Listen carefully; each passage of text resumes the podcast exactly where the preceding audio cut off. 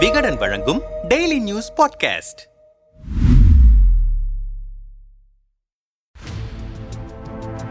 காந்தி முதல் ராகுல் வரை தலைவர்கள் மேற்கொண்ட பாத யாத்திரைகளும் அதன் தாக்கங்களும். விடுதலை போராட்ட காலத்தில் வெள்ளையனை கண்டு மக்கள் அஞ்சி நடுங்கிய காலகட்டத்தில் காந்தி நடத்திய இருபத்தி நான்கு நாட்கள் தண்டி யாத்திரை பிரிட்டிஷ் பேரரசை எதிர்க்கும் மன வலிமையை சாதாரண மக்களிடமும் ஏற்படுத்தியது. சுதந்திர போராட்டத்தை வெகுஜன இயக்கமாக மாற்றியதில் உப்பு சத்தியாகிரகத்திற்கு பெரும் பங்குண்டு. இது ஏதோ ஒப்புக்காக நடத்தப்பட்ட நடைப்பயணமும் இல்லை. இதில் கலந்து கொள்பவர்களை காந்தி மிக கவனமாக தேர்வு செய்தார். சர்வபரி தியாகத்திற்கும் தயாராக இருந்தவர்களுக்கே காந்தி அனுமதி கொடுத்தார். சுதந்திரத்திற்கு பிறகு முதன் முதலாக தேசம் தழுவிய அளவில் பாத யாத்திரை செய்தவர் சந்திரசேகர். இவர் ஒரு சோசலிஸ்டாக வாழ்க்கையை தொடங்கியவர். பிறகு காங்கிரஸில் சேர்ந்து எமர்ஜென்சியின் பொழுது காங்கிரஸில் இருந்து விலகி மொரார்ஜி தேசாய் போன்றவர்களுடன் இணைந்து ஜனதா கட்சி கண்டார். ஆயிரத்தி தொள்ளாயிரத்தி எண்பத்தி மூன்றில் சந்திரசேகர் கன்னியாகுமரி தொடங்கி டெல்லி வரை நடத்திய நான்காயிரம் கிலோமீட்டர் பாத யாத்திரை மிகவும் முக்கியத்துவமானது. அந்த காலகட்டத்தில்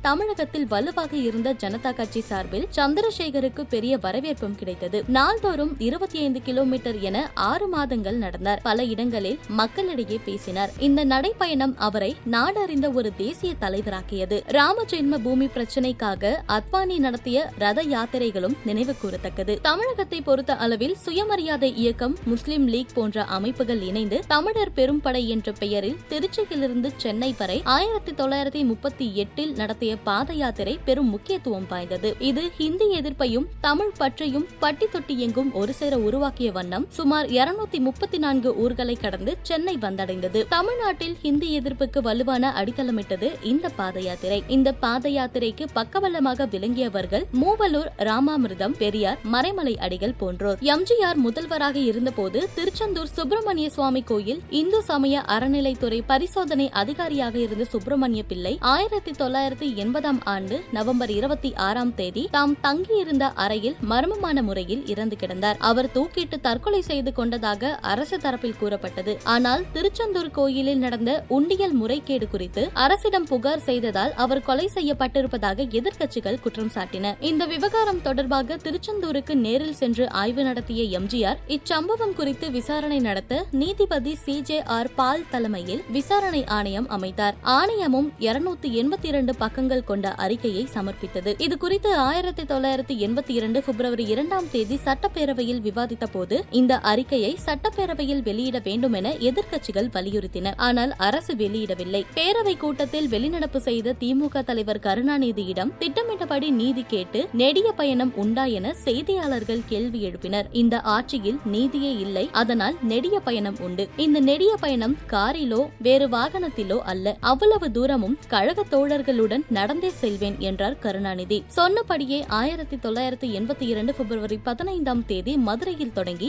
எட்டு நாட்கள் நடைப்பயணம் மேற்கொண்டு பிப்ரவரி இருபத்தி இரண்டாம் தேதி திருச்செந்தூரை அடைந்தார். கருணாநிதியின் இந்த நடைப்பயணம் நீதி கேட்டு நெடுப்பயணம் என்று சொல்லப்பட்டது. திருச்செந்தூர் சென்றடைந்த கருணாநிதி அங்கு ஏற்பாடு செய்திருந்த பொதுக்கூட்டத்தில் திருச்செந்தூரில் ஆண்டுதோறும் சூரனை சுப்பிரமணியன் வதம் செய்வார். ஆனால் தற்போது சுப்பிரமணியனை சூரன்கள் வதம் செய்துள்ளனர் என்று சாடினார். இந்த நடைப்பயணம் கருணாநிதியின் அரசியல் வரலாற்றில் மிக முக்கியமானதாக அமைந்ததுடன் ஆளும் கட்சிக்கும் முதல்வர் எம்ஜிஆருக்கும் பெரும் நெருக்கடி ஏற்பட காரணமாக அமைந்தது. தமிழக அரசியலில் நடைபயணம் என்றால் அனைவருக்கும் நினைவுக்கு வரும் முதல் பெயர் மதிமுக பொதுச் செயலாளர் வைகோதான் காவிரி பிரச்சினை தொடங்கி மது ஒழிப்பு வரை ஏகப்பட்ட நடைபயணங்களை நடத்தியவர். தமிழகத்தில் பூரண மதுவிலக்கை அமல்படுத்த கோரி இரண்டாயிரத்தி பன்னிரெண்டாம் ஆண்டு ஆயிரத்தி இருநூறு இளைஞர்களோடு தன்னுடைய முதல் கட்ட நடைபயணத்தை நெல்லையில் தொடங்கி மதுரையில் நிறைவு செய்தார். பதினான்கு நாட்கள் நடைபெற்ற இந்த முதற்கட்ட நடைப்பயணத்தில் நானூத்தி ஐம்பது கிலோமீட்டர் நடந்த வைகோ ஐநூத்தி பத்து கிராம மக்களிடம் மதுவின் தீமை குறித்தும் அதனை அமல்படுத்த வேண்டியதன் அவசியம் குறித்தும் விளக்கினார். இதற்கடுத்து காஞ்சிபுரத்தில் தொடங்கிய தனது இரண்டாம் கட்ட நடைப்பயணத்தை வெற்றிகரமாக நிறைவு செய்தார். அடுத்து பொள்ளாச்சியில் மூன்றாம் கட்ட நடைப்பயணத்தை ஆரம்பித்து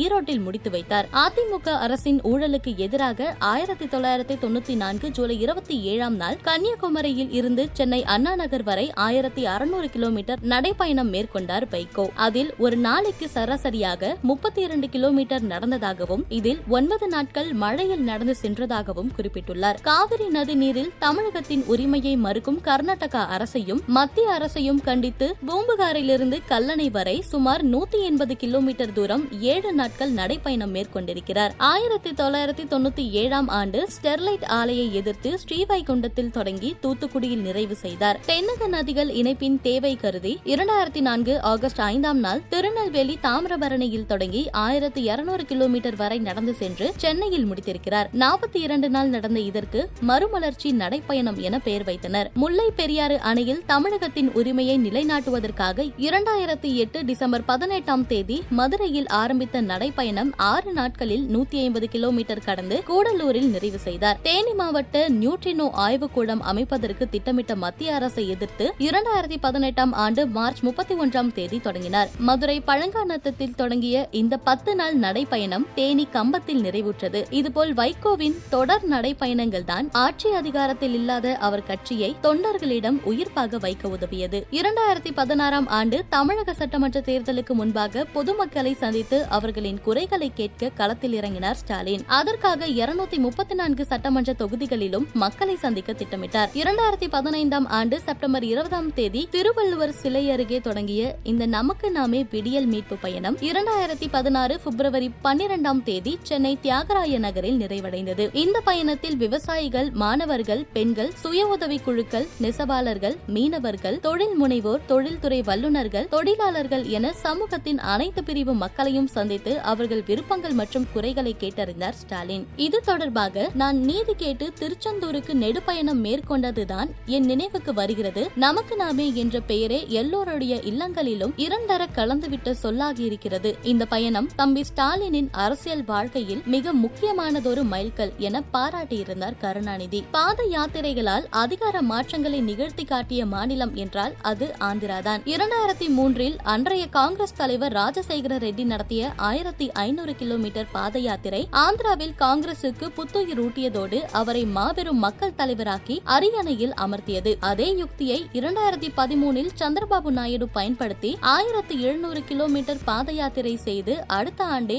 இழந்த அதிகாரத்தை பிடித்தார். அப்பா வெற்றி கண்ட அதே பாத யாத்திரை உக்தியை அவரது மகன் ஜெகன்மோகன் ரெட்டி இரண்டாயிரத்தி பதினேழாம் ஆண்டு கடைபிடித்து பிரஜா சங்கல்ப யாத்திரா என்ற பெயரில் சுமார் பதினைந்து மாதங்கள் மூவாயிரத்தி எழுநூறு கிலோமீட்டர் தூரம் நடையாய் நடந்து இரண்டாயிரத்தி பதினெட்டில் ஆட்சி அதிகாரத்தை கைப்பற்றினார். இதே காலகட்டத்தில்தான் மத்திய பிரதேசத்திலும் காங்கிரஸ் தலைவர் திக்விஜய் சிங் பாத யாத்திரை செய்ய இரண்டாயிரத்தி பதினெட்டு தேர்தலில் ஆட்சியை பிடித்தார். இவ்வாறாக சுதந்திரத்திற்கு முன்பும் பின்பும் பல பாத யாத்திரைகள் மிக பெரும் சரித்திர நிகழ்வுகளை ஏற்படுத்தியிருக்கின்றன. அதுபோல் ஒரு சரித்திர நிகழ்வாக இருக்குமா? ராகுல் காந்தியின் பாரத் ஜோடா யாத்ரா என்பதற்கான விடை வரும் இரண்டாயிரத்தி இருபத்தி நான்காம் ஆண்டு தேர்தலில் தெரிந்துவிடும்.